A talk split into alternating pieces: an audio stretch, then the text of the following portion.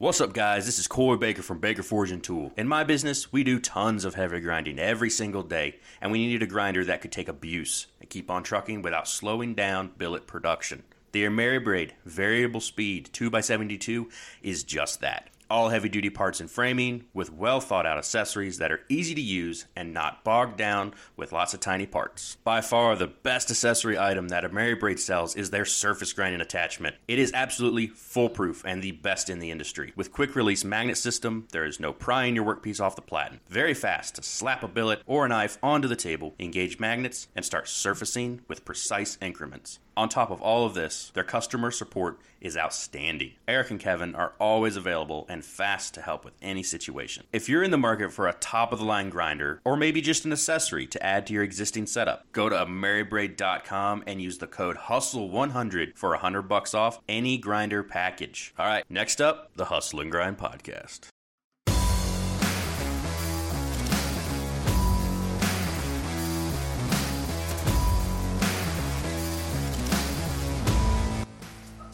What's up, everybody? Welcome back to the Hustle and Grind Podcast. I'm your host, Noah from Indiana River Forge. With me, your host, Ryan from Ryan Chadbourne Knife Works. Hello. We got a special episode today, guys. We have not only Pickle from Pickle Cutters, Nick Tobin in the house, but we also have Todd Harrington from TH Blades.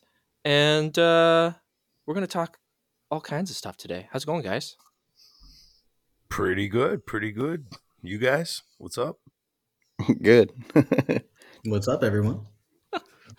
Well, welcome to the show, guys. So this is a little bit different. We normally only have one guest on it at a time, but we were trying to get both of these guys on for the longest time, and it just worked out this way, so we're going to make it work. Pickle, first of all, congratulations on your new gig, the savior of the Work for It podcast. You're the newest host over there. Did you hear that, Brian? What? So what's it like? You know, like picking up, you know, the because there used to be Ben Butler on the show, and he was a woodworker. Correct. And when I first started listening to the show, it was just Ben and Brian with an I.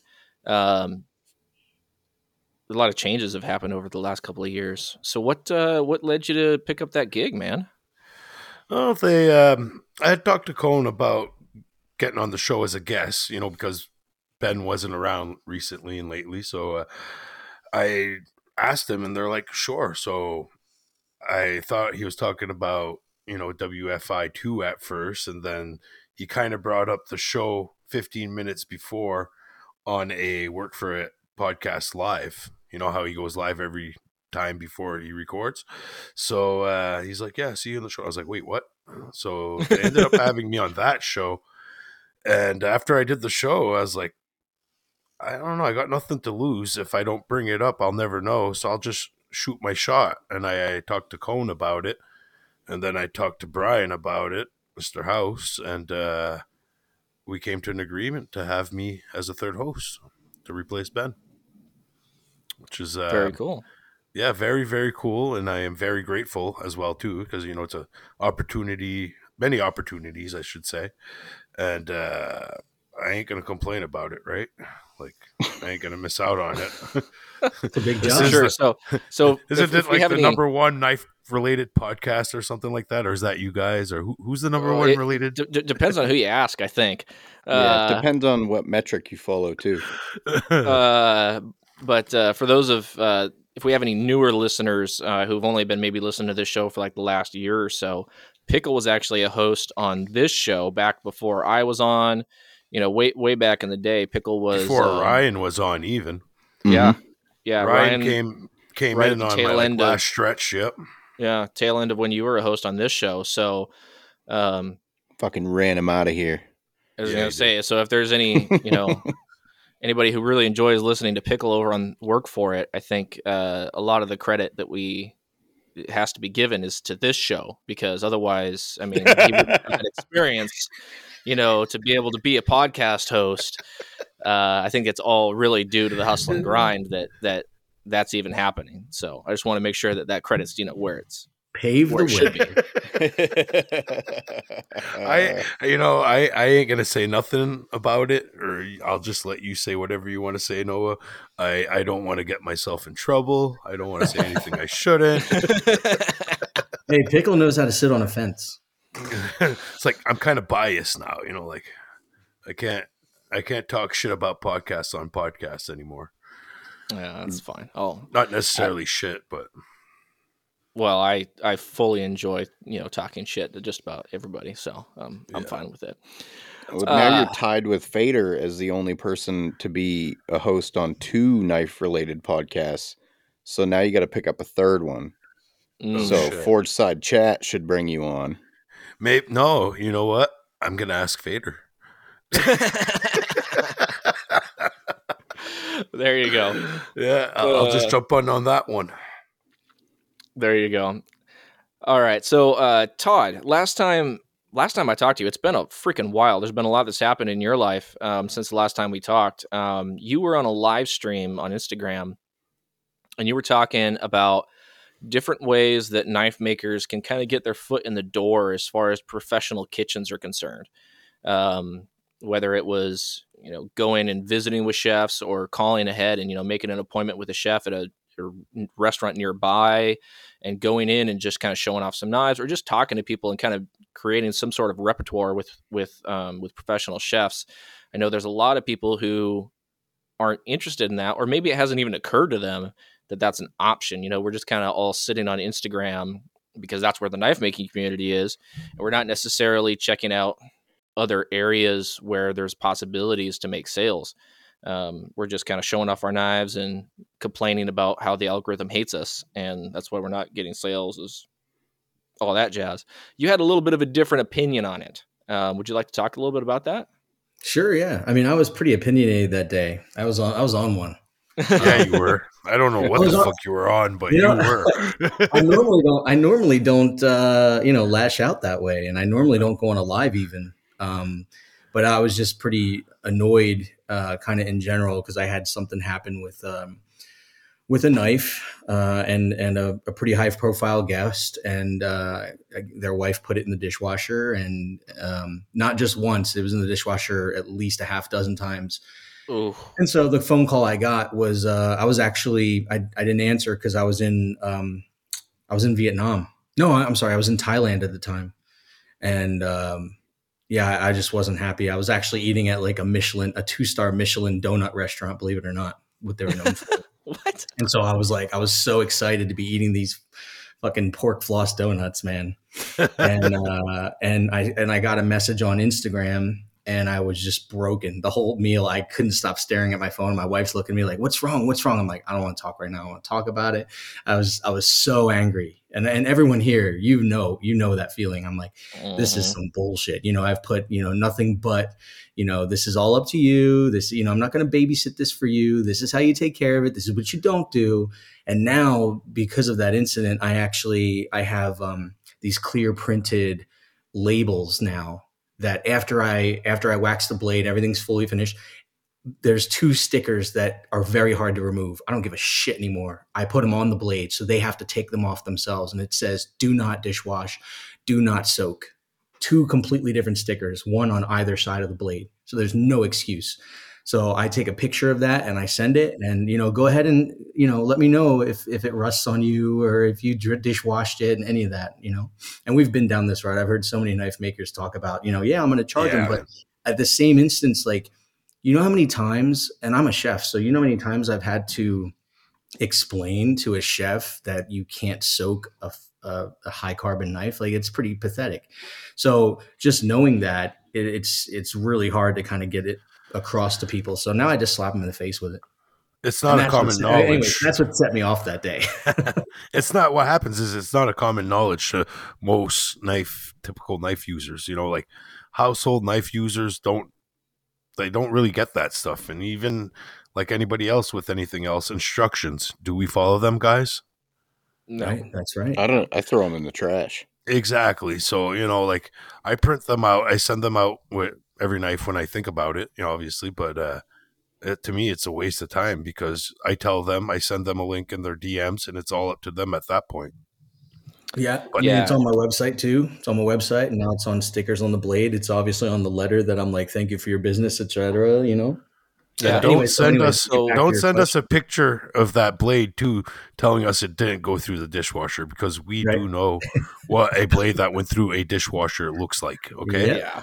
Yeah. The thing that I started doing, and the stickers are a strong move, but I have I don't know what you would call it, like I had a name for it, but I don't remember. It's been a while since I've used it, but basically a disclaimer. And so I created this all through my website. And then when somebody makes a custom order through me, you know, we discuss the particulars of it. They fill out a form on my website that gives them an idea of the price of it and everything like that. And then I have this, you know, basically, I don't know, like terms and conditions or whatever. And they have to manually check each one of these bullet notes that is on there. And one of them is, I have gone to the knife care section on the webpage, and I have read the knife care instructions, and I understand that carbon steel is different than stainless steel, and I acknowledge that blah, blah, blah, blah, blah, blah, blah. And they have to check each and every one of those boxes, and one of them is that. And I haven't had any issues in a while, and the ones that I have had is people where it's like, hey, this was an F up. I know I effed up. Like, yeah. Can you they admit it? Please? Yeah, yeah, that's totally fine. But yeah, I totally get where you're coming from, Todd, with the you know, trying to say that it's that it didn't go through the dishwasher, or it didn't sit in the bottom of a sink or something like that. That's super frustrating. It's awesome. So I had just gotten back from Thailand, and then I my wife told me, like, don't bring it up, don't post about it, none of that. So I'm like, you know what? I'll meet you in the middle. I'm going to still do what I want to do, but I'm not going to post about it. I just went live. And of course, that was like a half hour, 40 minutes of me just like going off on, you know, what not to do. And then, you know, I pulled all the blades up from everybody I've ordered a knife from. And, you know, I kind of walked through it like, you know, this is why this blade is special. I designed this with the knife maker. I know the knife maker. And I had, you know, probably like 20, 30 chefs watching at different points of the time. And some people. Was that the live where you couldn't remember my name? Yeah. I knew your name. I knew what it was. Okay. Listen, you got to take some responsibility here. Okay. Because it's Coakley at Chadbourne. That's what's so confusing. And everybody listening to this, and everybody in this room right now has had that same issue. Like, wait a minute, am I calling him? Am I saying Chadbourne, or am I saying Coakley? So anyways, I'm just like, I'm stuttering like Ryan, but I wasn't worried about your first name. I was worried about what to follow it with. That's what happened. I do that every single time I do the intro to this show. I feel like I'm going to mess it up, as I'm like, oh yeah, and the host Ryan Coakley. Yeah, I'm right there with you, man. I don't have that issue for some reason, and I think it's because when I was hosting with him on this show, I would call him Coakley Doakley. That's right. That's right. I forgot about that. Yeah. So that kind of stuck. So every time, like, that stuck. And like you said, once you get to know the guy, you obviously know his last name at some point, you know? Yep. And so anyway, so that kind of, you know, I went off on this whole tangent on how not to ruin it, or how to ruin a knife, and why, you know, it really pisses me off. And there's a lot of hand hours in this and all that. And then I started showing everyone's knife off. And then I got to, whose knife did I get to? Oh, I got to Brian Hunt's knife. And at the time they were samples of what he had given me. He just wanted me to hold them and kind of run them through my like daily workings as a chef, and to see how they go, and, you know, kind of give them my honest opinions. And what's cool about that interaction, and I'm fast forwarding where I'll go back, is like, I gave him just a couple things that, you know, not that I didn't like about it, but that I preferred not to have, or preferred to have on certain things. And I ended up ordering a knife off of him. And, you know, he, you know, for appreciation, because he had sent me 3 other knives for me to take to Dallas with me, and just kind of like, you know, tear off some primals and all that stuff, which I did. And it only took me one time to demo the knives in front of a kitchen full of 45 people. And I sold the knives within the first 10 minutes. I messaged Brian. I'm like, hey, I don't know if you want me to send these back to you, but you got a buyer if you want him to just wire you the money. And that's what happened. So it actually worked out for everybody. So because of that, he made me a knife as an appreciation. And then, of course, you know, like I think everyone knows here, like I like to give back as much as possible. So I'm like, I'm going to buy a knife. That's ridiculous. So I bought an additional knife, and the knife that I had bought was the perfect version of what he had sent me, that I had said, oh, you know, I don't like this part or whatever. And he sent it back like with all my critiques, and it's such a nice knife. I have it right here. It's super nice. It's like super, oh, yeah. It fits so nicely in the hand. I mean, it's really, really thin at the front. I mean, it's so beautiful. And he did a great job keeping it light. It's, you know, high carbon, which I like, obviously. And I know Ryan's like, God damn it, fucking high carbon. But anyways, but yeah, so that's kind of where that got off to. So anyways, I got to his knife, and I talked about, so I brought up the fact that he was so blown away that I could sell a knife in 10 minutes. And it's because I was in the kitchen, you know, and, you know, I'm not patting myself on the back, but I'm a respected individual in the kitchen. I mean, culinary director for a very high profile, you know, restaurant group. So when I'm in there and I'm doing a demo in front of 45 people, and I mentioned that these knives weren't, you know, were made handmade, and that I was using them, they were like, wait, are they for sale? And I'm like, I think so. Let me reach out to them, and just sold right away. So, you know, and I've talked to Ryan about it. I talked to Brian a great deal actually after that live, because he was watching me as well.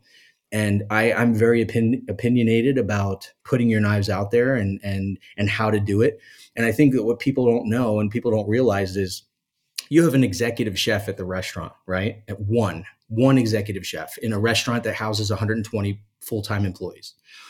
And of that 121 people, that is the only person making six figures, the only person. And Ryan knows, when you're in a kitchen, you're at minimum wage, you're maybe 14, 15 bucks an hour. If you're a solid, you know, like workhorse, you're at 16, 17 bucks an hour. Now after COVID, you know, we were paying some of our guys like 19. I think that was the highest we were paying them, you know, within our restaurant group. I'm not with them anymore, so I did change careers, but but now I can say that. So we're at like 19 for our best guys. But those aren't the guys buying your knives. Those aren't the guys buying a custom knife. They're the guys that are using that plastic handled bullshit knife that's $9 at the local, you know, Cook's. You know, you can get everything, Webstrant or whatever the hell it's called, where you can buy a knife and a pair of shoes at the same place. That's where they're getting their stuff. And it's perfectly fine for them. And they don't care to have anything else. They don't, you know, and even if they did have a high carbon knife or something nice or an heirloom piece of any sort, even if it's a spoon, it'll get either lost or it'll get stolen or damaged. That's the three things. I mean, there's no getting that thing taken care of. Someone is watching it 24/7. As soon as it hits the cutting board, it might get stolen. I mean, I've seen so many of my knives have gotten stolen in the past. Jeez. Yeah. So, can I touch on that point, Todd? Absolutely. The point about things getting stolen, most line cooks, they're not, I mean, we're not to like degrade a whole, or if that's even a word, you know what I'm saying? Not trying to shit on a whole group of people, but most of them are like alcoholics or fucking losers. You know, I was a cook for a long time. I worked with some pieces of shit. But as far as going into restaurants to get knives sold, you're 100% correct. You may be lucky to sell one knife to the kitchen staff. Where I think most people should focus is getting in with the restaurant itself. And finding a restaurant, because restaurants will be able to spend money on things like that, and it's tax write-offs.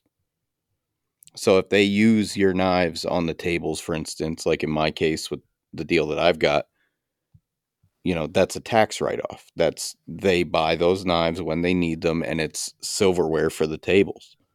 I know a lot of places use handmade pans. They use nice dishware, you know, things like that, like high-end restaurants.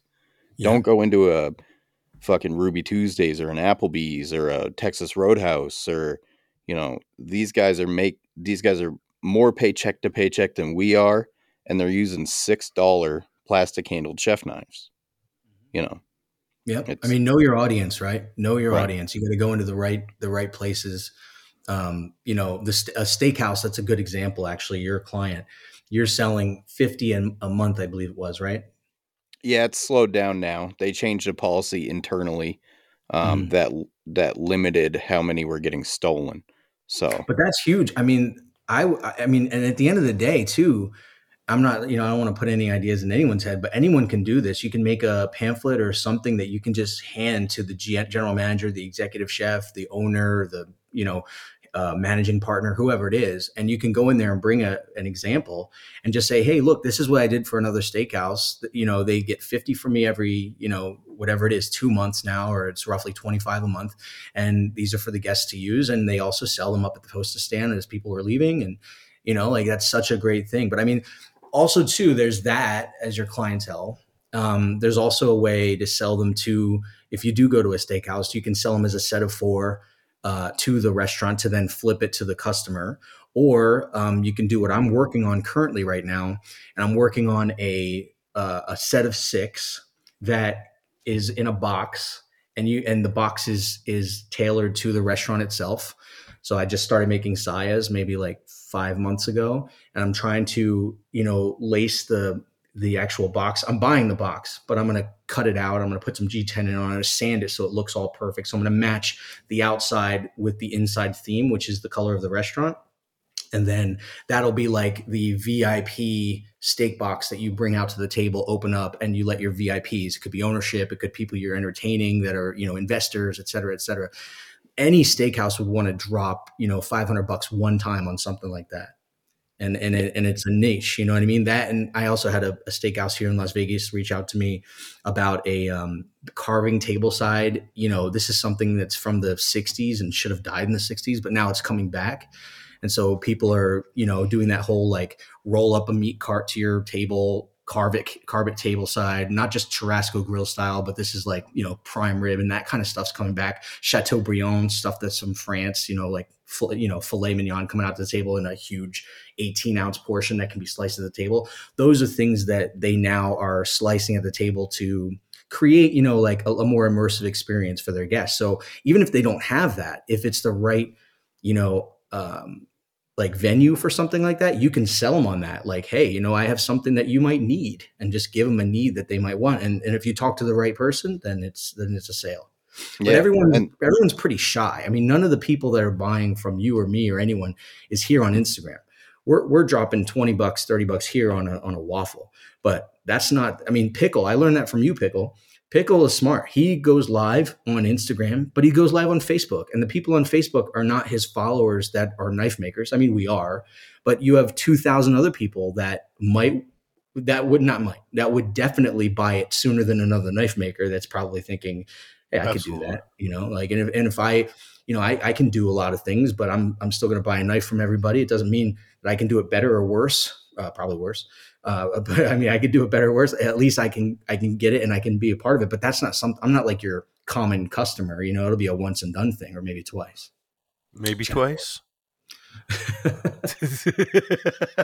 Yeah, you bring up a good point. I'd like to put something else in your hands. Oh, sorry, Ed. No, go ahead. Oh, you're good. But the one thing that I've noticed about Pickle versus a lot of the rest of us is Pickle has a unique Facebook presence. And I don't think I'm speaking out of turn here to say that the demographic of the people who are buying handmade custom knives is typically a little bit older. We're selling knives to people who are boomers, who have more expendable income than millennials or Zoomers or anything like that. People who are a little bit more established in their life, they have expendable income, they want nicer things. When we're not talking about, professionals and that sort of thing, if people who are home cooks or people who are buying, hunting knives, that sort of thing, they're generally going to be in that older age bracket. And if you look at the demographics of who's frequenting the different social media platforms, I'd say Facebook is going to be that the majority of the people who are on that platform are going to be the boomers, age 40 and up. The people on Instagram are going to be, 18 to 40. And then the people on TikTok are going to be, 21 and under, something like that. So tailoring where you're putting your time and effort. Right now, I have almost zero Facebook presence, but I'd say the majority of the online sales that I've gotten have been from Facebook, even though I have a tiny, tiny footprint on Facebook because I spend all my time on Instagram. because I'm not really interested in promoting myself that much right now. I'm as busy as I want to be. But for somebody who's trying to make something happen, you know, somebody who's out there hustling and grinding to try and get their business off the ground, you know, paying attention to those metrics of where your target customer is, knowing what your target customer is to begin with, and then going out and finding them is really important.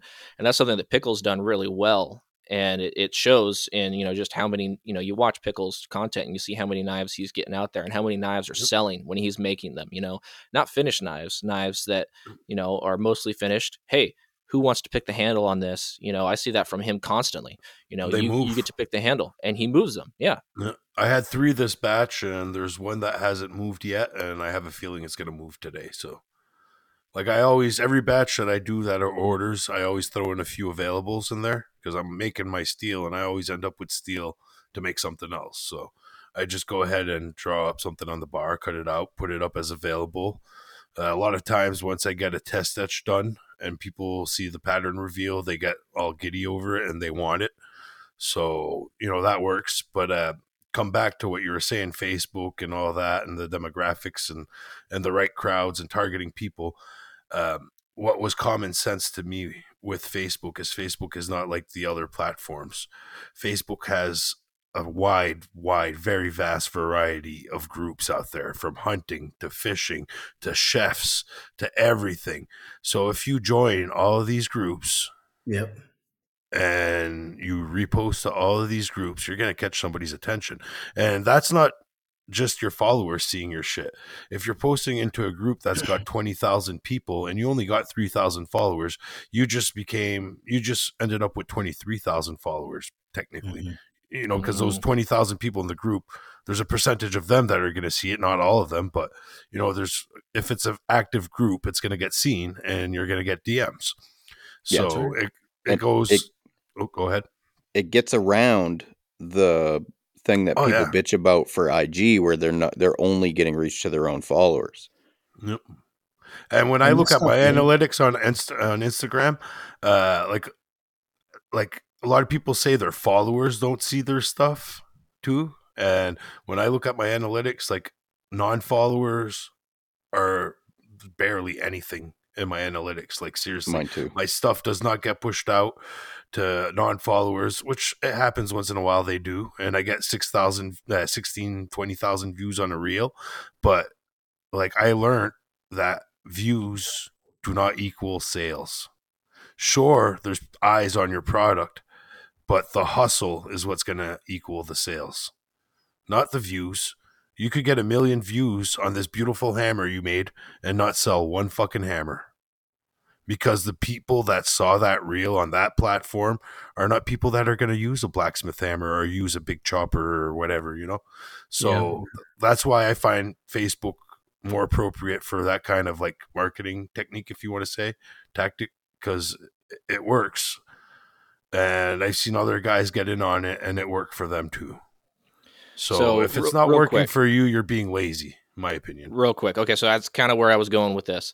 How much time would you say that you spend a day either on Facebook or posting on groups or finding groups to post in, or, you know, what's the time investment that you would think that you're putting in? If we're going to talk about filming the reel, creating the reel, posting the reel to every platform, and then going to Facebook and sharing it to 30 to 40 groups, depending on what the blade is. You know, if it's a hunting knife, I ain't going to share it in the chef groups. Sure. So it pretty much goes to, fuck, I lost what I was going to say. How much time? How much time do you spend? See how long it took me to lose that? Uh-huh. But yeah, like all that, like I did one just before I sat down here. And Ryan gave me a heads up saying I'll send the link out in 15 minutes. I had already gotten 20 minutes on one reel, like work time. And that 15 minutes, he sent the link, and I still had like 5 minutes left to do with my posting to Facebook and all that jazz. So I had to go through that real quick. So it's a good 25 minutes to 35 minutes per post. Okay. So if I'm posting 3 times in a day, that's a good hour and a half, you know? And then my lives on top of that. And then when I'm doing the raffles, those lives as well too, I could be on a live for half hour, 40 minutes. You know, that's why when I put a raffle piece up, I'm asking an extra $100 on my price. You know, if you buy it straight out, you'll pay $500. But if I'm doing a raffle, I'm doing 30 spots for fucking $20 a spot, and I'm paying myself my time. Yeah. Yeah. But also, Pickle, you're operating the way a full-time knife maker should be operating. 100%. I think so. I'm not saying it is the way, but that's how they should be operating. If you're not, and don't be bitching about sales. No, right. You can make all the knives you can if you don't put the time into the marketing side of things. And with these social media platforms, it being free, why wouldn't you do it? It doesn't cost you a fucking cent. Also, you can't bitch about being shadow banned if you're not posting. I've never seen you complain about being shadow banned because you're not, because you post 4, 5, 6 times a day, whereas most guys post 4 times a week, maybe, including myself. Like, so, you know, we have no room to complain about it. We need to look internally and be like, it's our fault this is happening.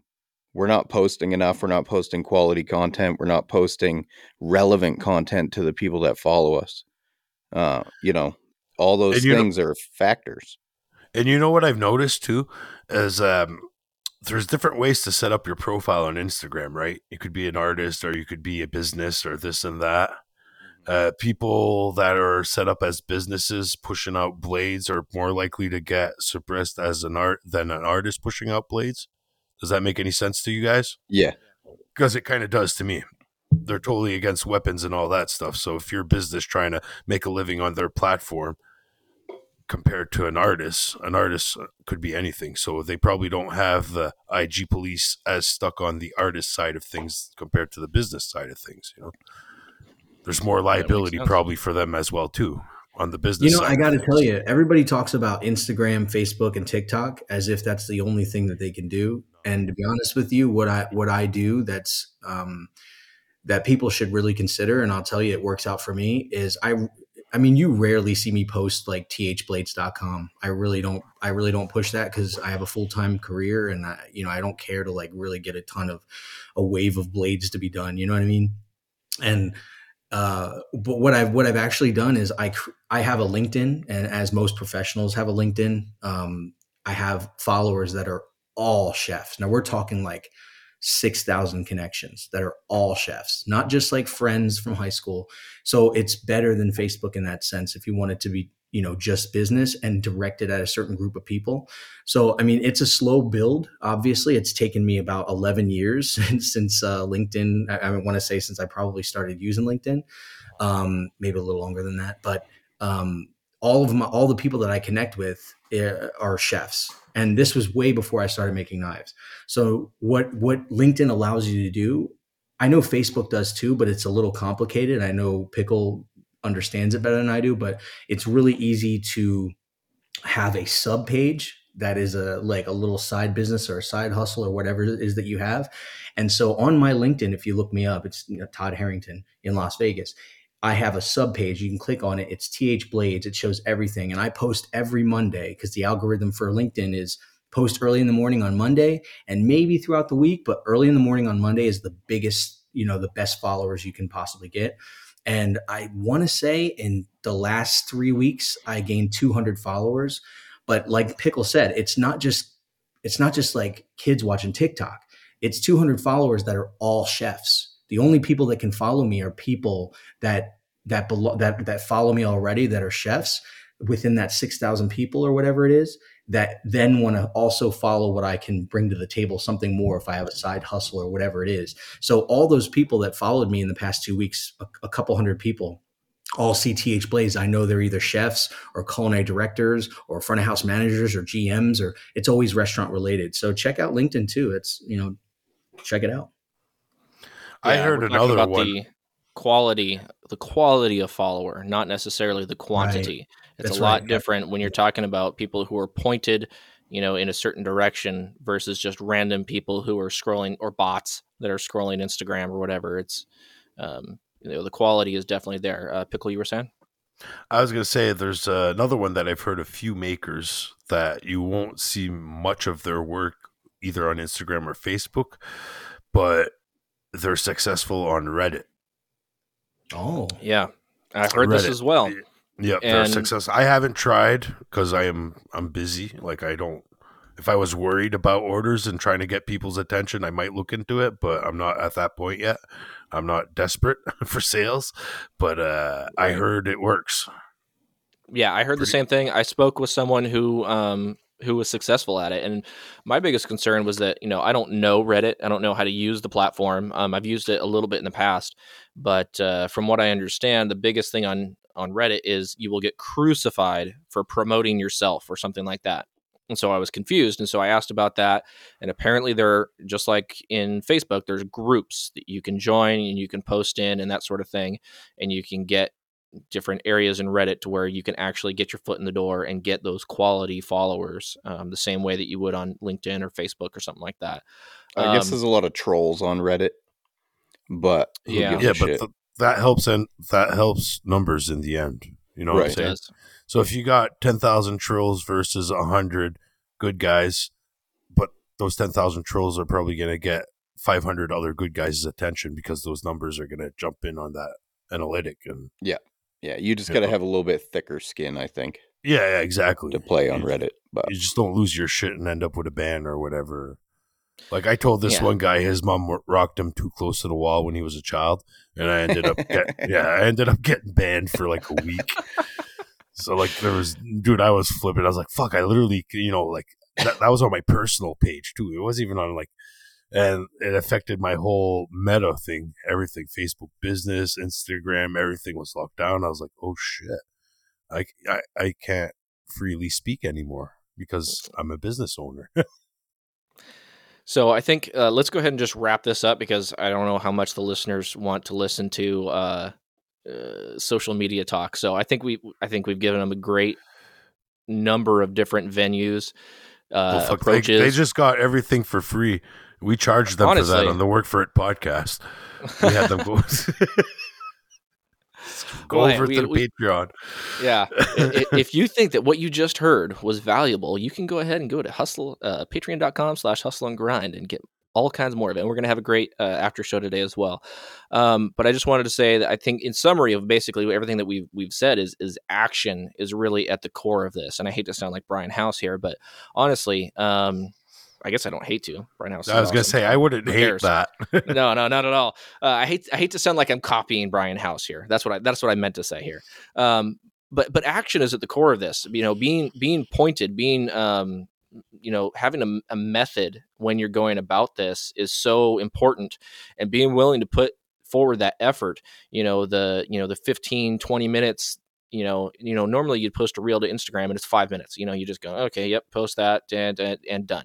Okay. Well, take an extra 15, go find some groups on Facebook, post that same content. You already made the content, but you need to be pointed and you need to be very methodical about the way that you approach it. If you expect to actually get these sales, whether it's talking about posting on different groups or different social media platforms, or whether you're talking about like what me and, you know, what Todd was talking about, where you're going and you're meeting, you know, kitchen managers, well, you have to be pointed about that too. You have to be methodical about that. You know, which restaurants are you going to go to? You're not going to go to Ruby Tuesdays. You're not going to go to Applebee's. You're going to go to the fanciest restaurant in your town, and you're going to just ask to talk to the head chef or the manager, and you're going to put yourself out there. And if online sales are not working out for you, that might be the best way to go. You know, if you can't make a movement on social media, you need to be moving your feet, and move those feet and try and get that foot in the door and see where that leads you. Ryan, can we real quick hear from one of our sponsors? Yeah, I just want to touch on that real quick. Don't approach anything with a sense of entitlement, including social media. I mean, I fear a lot of us do that. We have an account and I make shit. They need to push my stuff. Well, why? You know, it's finite. Only so many people are going to get followed. You got to be sure you're one of those people. Don't approach it with a sense of entitlement. And for the hunting knife guys, there's gun stores, there's fishing shops, you know, there's other things out there. Don't limit yourself to just knives. Even back on restaurants, make spatulas, make pizza cutters, make ladles, make fucking everything that anybody might need. 1095 pots and pans. You can do it. You can make the sales. There's people out there to buy anything you make, but don't. Jeff even started making the burger flippers and scrapers, and he like rehandled one and then made a couple. And then I asked him how the intervention was. Fader. Who's Jeff? Who's that? He's making what? Are you guys serious? Or are you fucking with me right now? No, I know who it is, but I don't know what you're talking about. What's he making? He made a couple like flippers, like burger flippers and fucking grill scrapers and shit. Oh, really? I know he rehandled one and he made a couple. And bakers use straight blades to scrape their butcher blocks. Do you know who I reached out to and I'm still waiting for an answer? That's something else you guys could do is reach out to people that are, you know, high celebrities or whatever. It's shoot your shot. It's a free feel, like it's free range. You could talk to whoever you want on social media. You could send them a message and reach out to them. I reached out to Seth Rogen. Nice. You guys see what he does on Instagram on the daily? Potter. Yeah, exactly. What do potters use? Potter knives, pottery knives. Why not make a set of pottery knives? And I shot it out there and I tried, it's up to him to see the message now and reply. Yeah. But if he doesn't see it, I ain't going to beat myself over it, and I'm just going to move on to somebody else, Totally. And like, we'll switch gears now, but basically just don't be lazy, people. Diversify what you make and get the fuck out there. Stop being entitled about it, you pussies. Anyways. Back to what Ryan said, be humble. If you walk into a restaurant and you go up to the head chef and tell him, hey, my knives are the best, you need these things, you're not going to get a very good response. If you approach any situation from humility and just trying to, provide value to somebody, that's when you're going to get that response, is when you're trying to provide value, when you're, humble and just trying to make good connections. That's when you're going to be successful. Right. Exactly. You couldn't have said it better than that. Seriously. Like, I've seen makers leave the scene for being not humble and being assholes and being pricks and jerks, and like you ain't gonna make it. Like, you could work as hard as you want. Nobody wants to deal with that shit. No, you could work as hard as you want and hustle as hard as you want. If you're a fucking dick, you're not gonna make it. Sorry, guys. Change your ways. Be humble. Let's hear about somebody now that's not a dick and has mastered networking. Lawrence Lake of Maritime Knife Supply. Yes. Hustle and Grind is sponsored by Maritime Knife Supply. Whether you're looking for steel, abrasives, handle material, forges, epoxy, or anything for making in general, Maritime Knife Supply has you covered.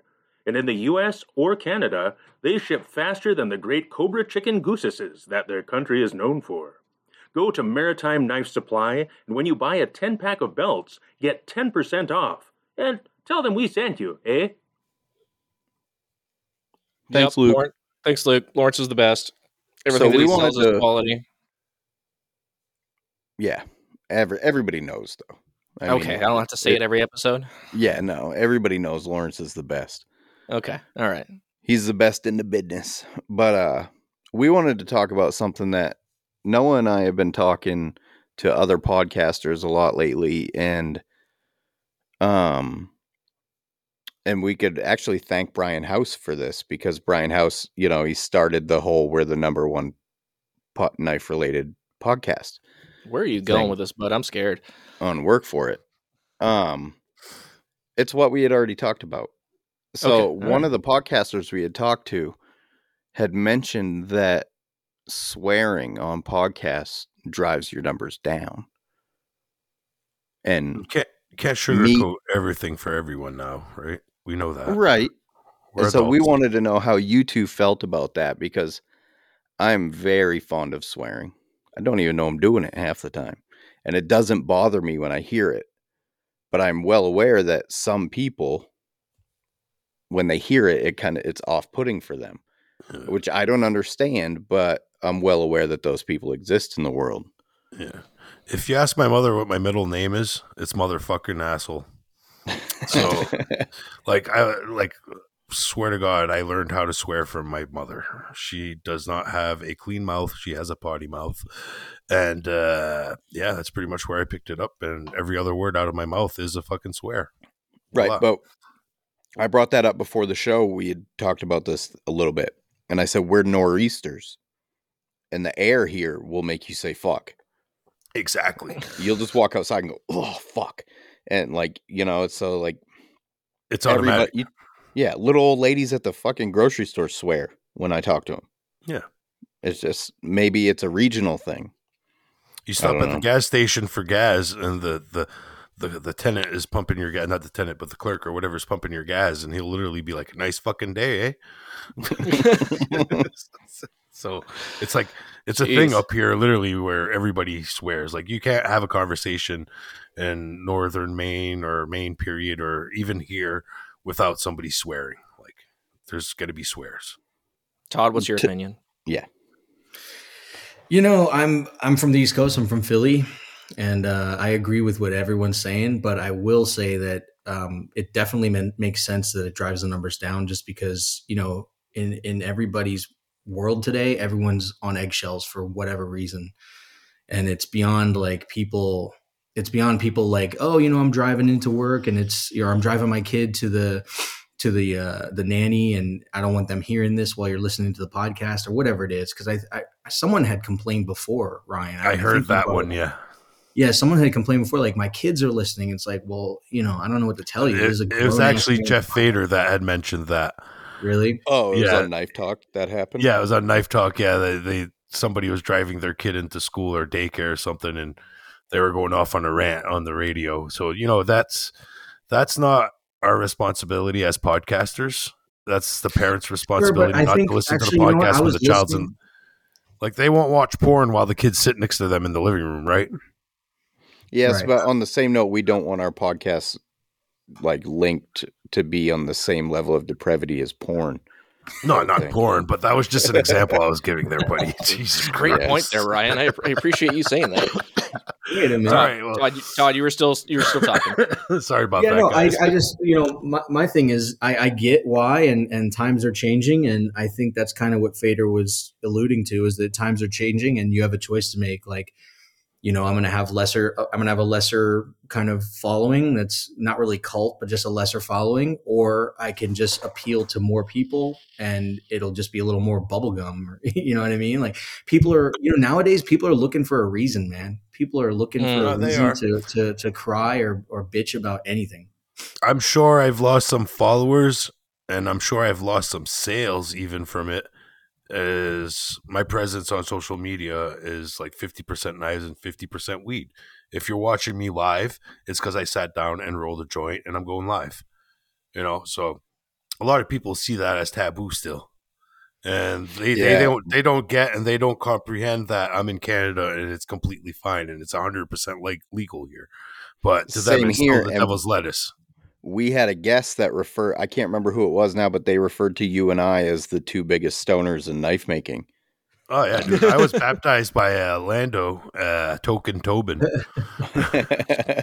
That's right. Hey, yeah. Listen, I got a knife here. I got a knife from Nick, and it didn't smell like weed. And I shit you not, I was like, it's a little weird that it doesn't smell like chronic right now. I half expected it to, not even half. I was expecting it to smell like weed, but it didn't. I was like, "What the hell?" If you look at the packages, open that box and just get a waft. No, but that happened to me. It did. Brigham got one of my signets, and he messaged me like 3 weeks later, and he's like, "The smell of weed's worn off it." And I've been fucking. This was like a month ago. I've been stewing on this ever since. I've been like, has every knife I've ever sent out smelled like weed and cigarettes? Like, that's not good. That's not, you can't do that. I'm not retarded. You know, you can't like say what, that, Ryan. Oh shit. I'm not an idiot. So I'm not like, case in point. There it is. Right. Like, this has been bugging me since he told me. And when he told me he thought it was funny, and I was like, that's not cool. What the fuck? Oh no. So for us guys out there that smoke, maybe, you know, don't smoke a cigarette or a blunt while you're packing up somebody's knife. That's a knife. Imagine like your body, like your clothes and everything, and you walk into somewheres, you definitely smell like that, right? Like, we all know, like, we don't smell it because we smoke, but like, if somebody, a non-smoker, walks by you and you're not even burning one, they'll be like, yeah, he's a pothead. They smell it.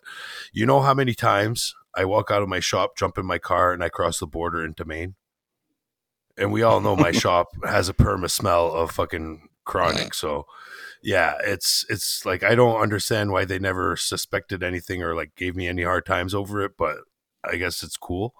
But I definitely reek of weed when I cross, you know, but I don't stop myself over it. you know, it is who I am.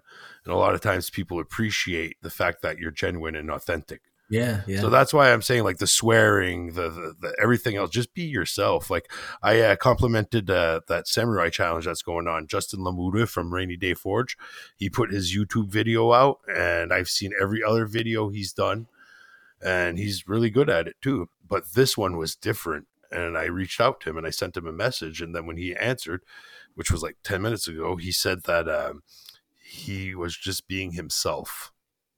He didn't tone anything down. He tried the toned down videos. He tried the videos with no like vocal or nothing, just video progress. And then he tried several other ways, and it did feel right to him. But he did this one video. If you guys go check it out, it's very entertaining. It's very well put together, and it's captivating. Why? Because he's being himself. So especially if you know that person and you're watching a video where they're trying to be something else, it's kind of lame, if you ask me. So just be genuine, just be humble, like you guys mentioned earlier. And yeah, his videos are so good. I sleep on Justin's talent. Yeah. Like, he sent me a link to watch something he made, and I was like, dude.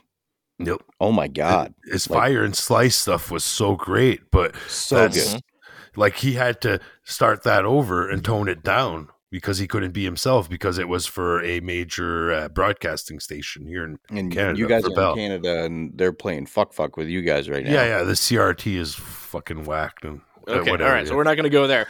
But I appreciate what you just said there, Pickle, because that's kind of what my approach with it was as well. Because, you know, I don't want to be off-putting to as many people as I can. You know, I'm a mechanic, so I don't know if you guys have ever been around mechanics, but they swear.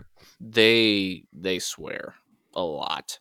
And so I definitely don't want to come across as off-putting to, you know, as many people as possible. But at the same time, and I've said this to Ryan, you know, multiple times, this is like, I don't want to come across as disingenuous, like you were just saying. You know, people respond when they understand that you're being, you know, genuine and coming across the way that you are as a person. And the idea of trying to be something that you're not, especially for, you know, anyone who's even slightly neurodivergent, is exhausting.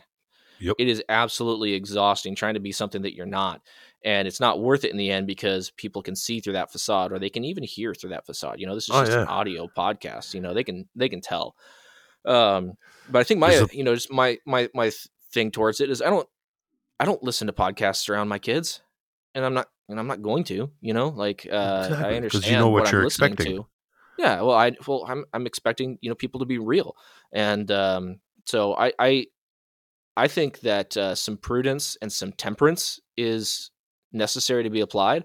I think that you know, if people want to listen to a no swearing podcast, then they can go listen to Storytime. I don't know what those podcasts are, but Reading Rainbow. Yeah, Reading Rainbow, or you know, Mr. Rogers. Show, you know, just put Mr. Rogers on an audio platform or something like that. So I don't necessarily want to, you know, eliminate swearing on the podcast, but I would like to. I personally limit myself, and I'm sure that any of the listeners who are patron members, they know the difference. You know, when it comes to the after show, I'm a little more relaxed. I'm a little bit more open to using whatever language I feel like, just because I don't want to be off-putting. But I think that there's a way to temper it to where you're not disingenuous and also not offensive at the same time.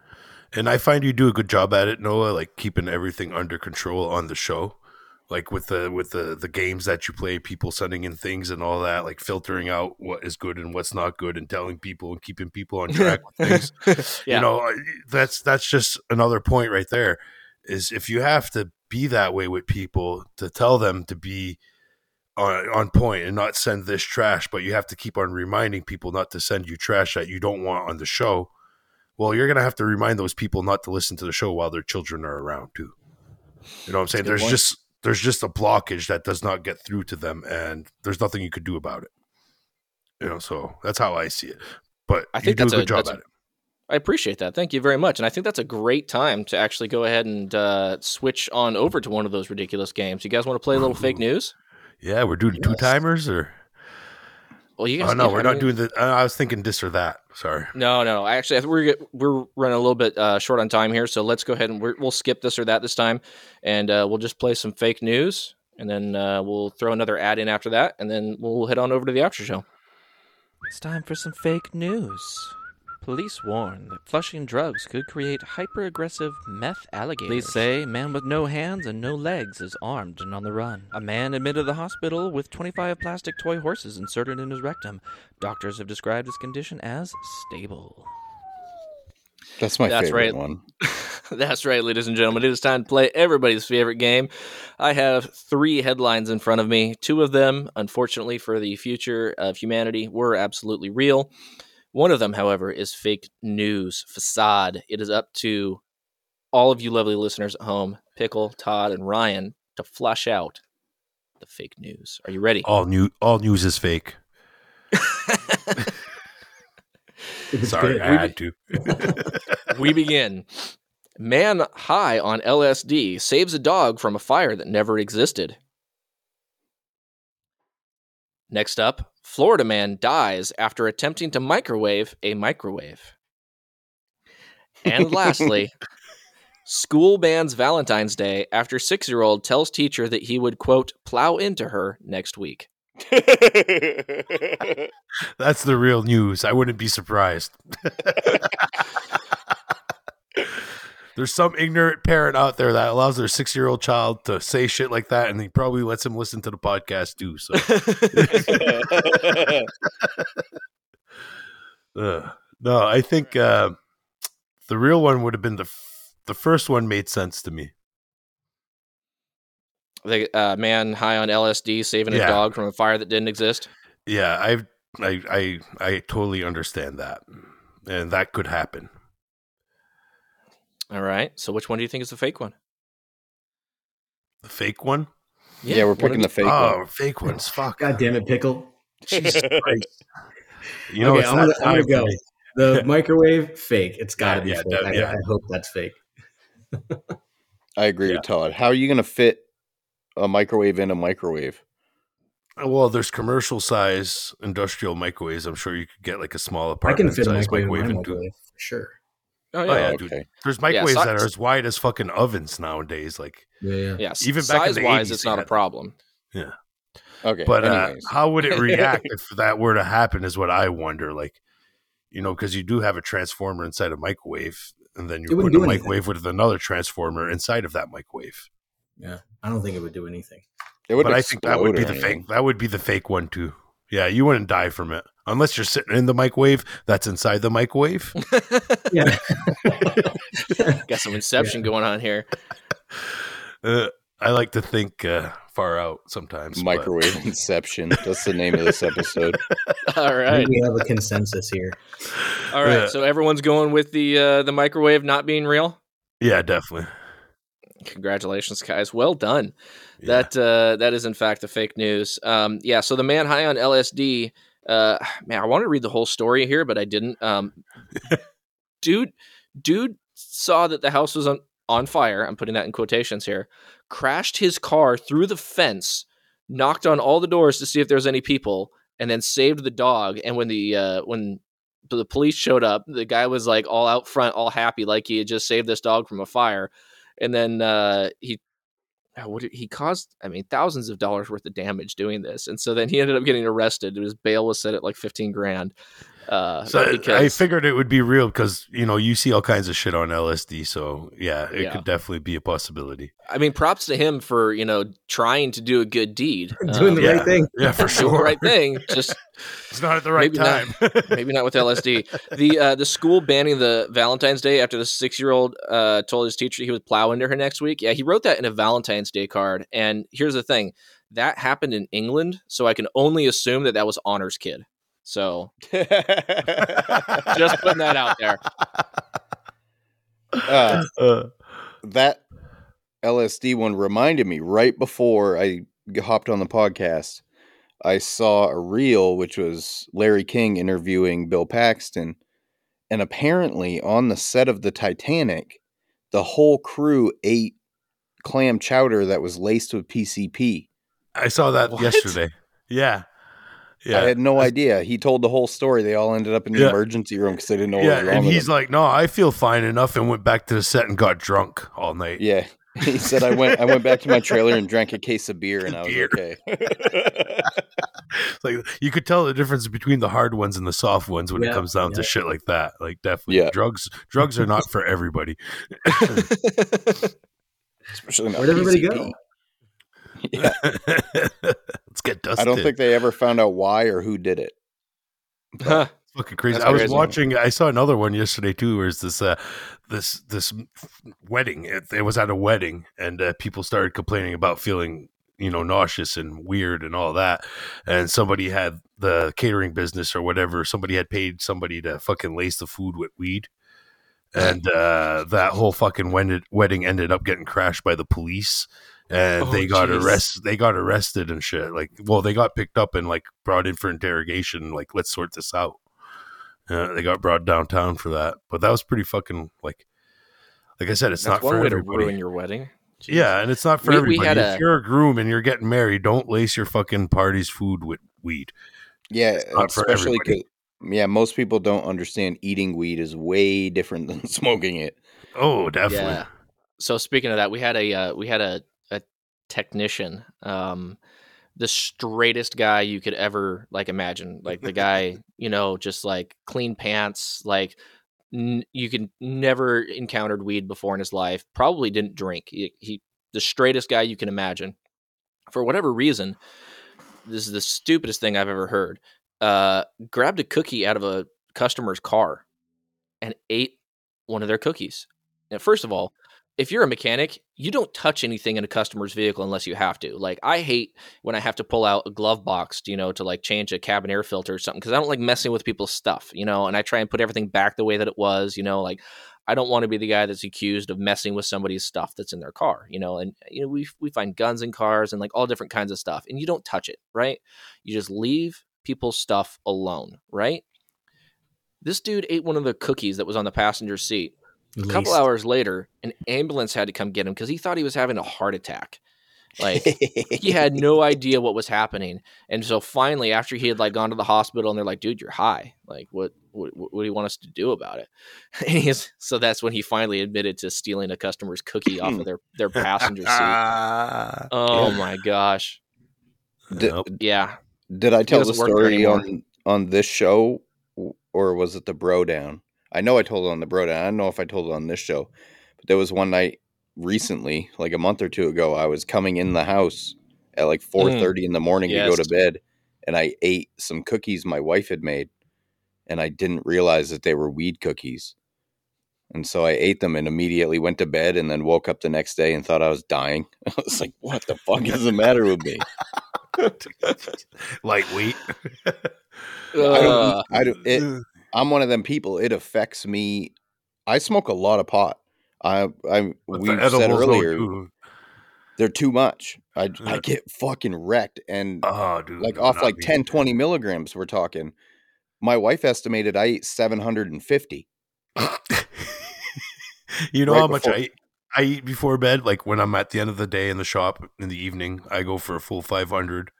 And within an hour and a half, I start getting a little wobbly. That's my cue to go take a shower, because if I give myself another half hour after that, I'm probably going to fall in the shower. But then I hit the sack and I get the best night's sleep ever. And I could sleep a full 8 to 10 hours without being disturbed by my pain or anything. It is great. And for people who don't know, 10 milligrams is a medical dose. Yeah. What was that, Todd? I said 10 hours. I haven't slept like that, I don't think, ever in my life. Dude, I swear to God, it feels so good. I don't do it constantly every day. It's not a daily habit or nothing. It's not a crutch for sleep. I don't sleep much, period. And a lot of that is due to pain. And it's a lot of rolling around at night and numb body parts. So after a couple of weeks, 2-3 weeks of not getting good rest, I get my edibles and I do 2 or 3 nights of just solid sleep. And if I start my day at 12 at noon, I don't care. Like, I don't have to punch in. So for me, it works. You know, I could allow myself to get that good rest when I need it. You know, a lot of people can't because they're stuck punching in every morning at 6 o'clock or 7 or whatever. So that's why I do it. You know, like, I permit myself to do it because it's self-care. Which is important. Everybody needs sleep, dude. You're an addict. Oh, stop. If I could shoot up weed, I would. No, I'm just kidding. Oh my god. Well, with that, Ryan, let's hear from Luke one more time. Sounds good. Hustle and Grind Podcast is sponsored by Phoenix Abrasives, your one-stop abrasive shop. When you go to phoenixabrasives.com, click the shop icon in the upper right-hand corner to find all the abrasives you'll ever need. Check out the Incinerator 36 grit ceramic belts, along with the Trizact Gator belts that the hosts of Hustle and Grind use every day. When you check out, use code HUSTLE10 for 10% off your entire order. Thanks, Luke.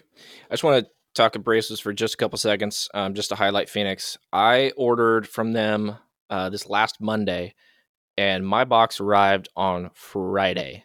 And that's about as good as it gets living in the Northwest. Most places, I mean, it takes at least a week. So, I mean, as far as like fast shipping and getting it here when you need it, Phoenix is gonna get you covered. Is what I'm trying to say. Spill over my words there. I tried out they have some flexible ceramic belts, and I haven't really ever tried flexible ceramic belts before, but with that WIP attachment that I have from AmeriBrade, you really need something flexible if you're going to be doing either the integral grinding. You need something flexible for that, but you also need something very flexible if you're going to be using the plunge attachment. And I have a knife right now that I wanted to try out that plunge attachment to clean up those plunge lines and get those evened up, because I was just doing like a straight satin finish on it with a plunge. And it worked phenomenally. I think I had it's like a blue ceramic, and it was like a 180 grit with that flexible backing. And it was phenomenal. So I'm definitely going to be picking up some more of those from Phoenix. The other thing that I tried, and I'm curious to hear if any of the other listeners have done this. I have kept my 1x30 grinder this whole time because I have a leather stropping belt for it. And that's all I use it for. I pick it up from underneath the bench every time I'm doing sharpening. I do my sharpening on the grinder, and then I just strop it on the 1x30. And I'm really sick of that. And so I was going to buy a leather stropping belt for the grinder, but I was like, do I really need to spend like $50 on one belt? Like, maybe I'll just, I'm a cheap ass. Then I remembered that I had that black felt polishing belt that I also got from Phoenix. And I was like, maybe I'll give that a try. Dude, I got some of the best edges that I've ever gotten, with this, these little kind of integral hunters that I'm making with these antler handles. They've got a little bit of a chunkier edge on them than like I would normally do for a chef or anything like that. It's kind of a medium edge, and I don't really measure things, so don't ask me how many thousandths that is.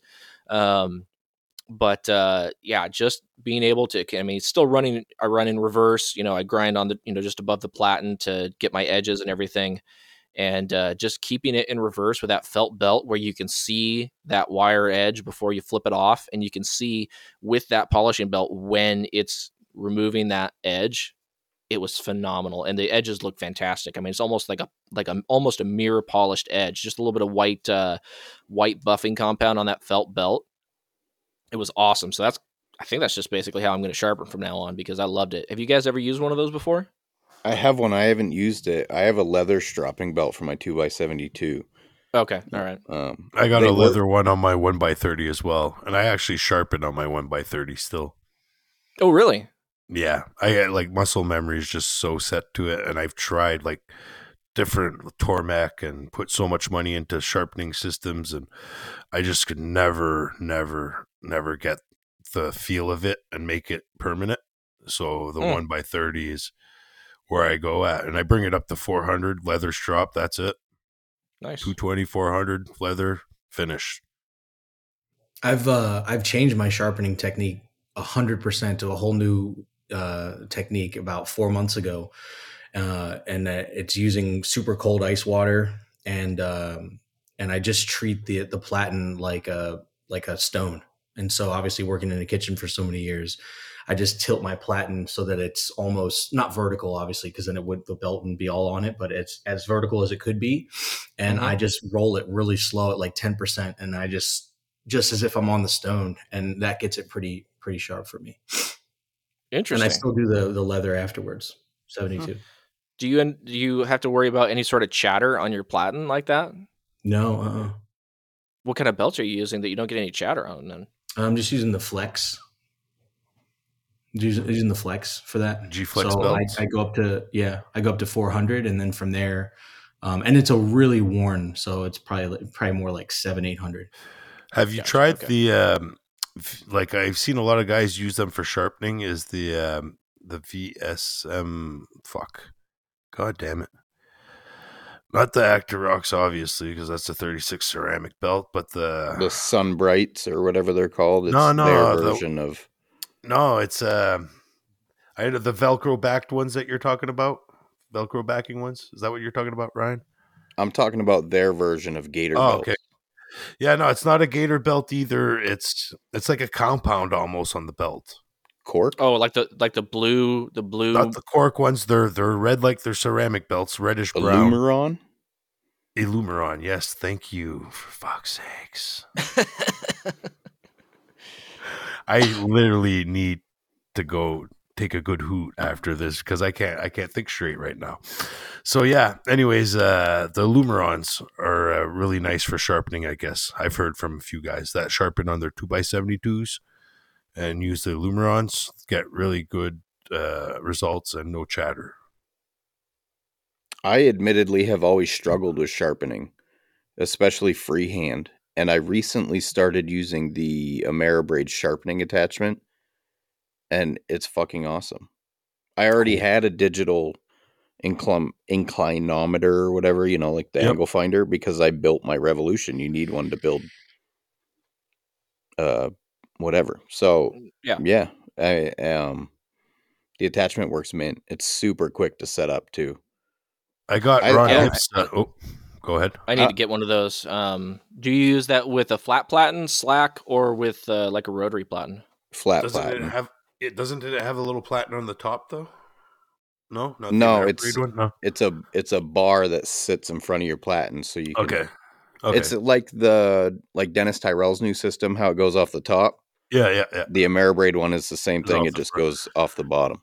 I got the multi attachment from Ron Hipps. He sent me that, which is like a small wheel attachment, a waterfall platen attachment, and a sharpening attachment all in one. And the waterfall platen plate itself is what acts as your platen for your sharpening system too. So nice. Yeah. So the whole small wheel kit is all made to be adapted with these other attachments to make it whatever it needs to be. So it's basically a small wheel kit, and you could throw the sharpening attachment onto it that has the adjustable rod and the clamp and all that jazz, but it sits on your platen that's tilted for the waterfall platen. But you could take that waterfall platen out and then use that wheel for your small wheel kit, the tensioning wheel and all that to bring down your belt. So it's a pretty versatile system. I find it works pretty nice, especially with the small wheels attachment, is that the wheels are sitting in front of the holder. Nice. Yeah. So you could actually use it for fullering at multiple sizes without a problem. Back to what you were saying with those Alumeron belts, those are kind of a structured abrasive, but there's not like a Gator belt where you've got ridges in them. Yeah, there's no ridges. It's full and flat belt. There's no grit sticking out, no nothing. It's a thick abrasive on there, so you don't get any real chatter. Jason Moss was the one that recommended those to me. I think that's who I saw bring that up to. I think it was him, one of them. Yeah, shout out to Aru Bladeworks for that one. Yeah, it kind of looks like Pop-Tart frosting. Yeah, almost. That's a great way to put it. Yeah, absolutely. You're right, and you know what? It's durable too. Like it'll last long. Like if you could use it on your bevels too. Like if you want to polish up a nice bevel, and you know, even at the 221 or 321, you could still chew some metal up with it. You know. So you could get a nice polished finish with those belts too, compared to any other higher grip belt that you use on one blade and it's trash after. You know what I'm saying? So that's what's nice about those. Do I do high polish finish? No. So I've never tried it. All right. Well, guys, I think that's a show. We're an hour and 15 in. Is there anything else anyone wants to say on the main show before we switch on over to an after show? Want.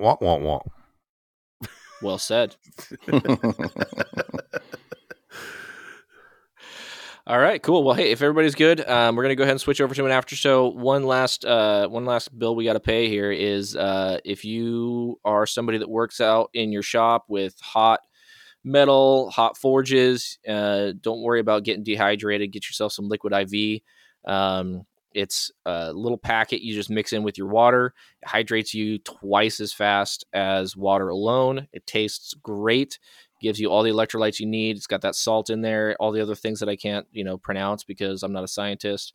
All I know is that I feel good after drinking it, and it's really helped me this summer.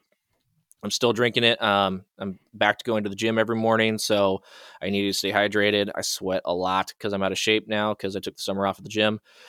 It's great stuff. If you go to their website, liquidiv.com, you can use the code hustle10, get yourself 20% off that order.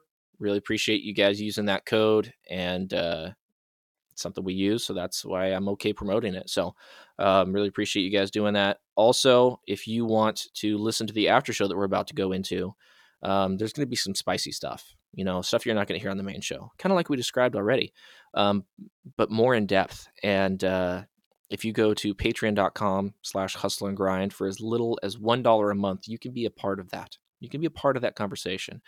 And you can comment and see stuff that we don't have anywhere else. It's only on Patreon. Anyways, we really appreciate all of our Patreon supporters, and thank you guys so much for helping to support the show. And we'll see you guys over in the after show. Yeah.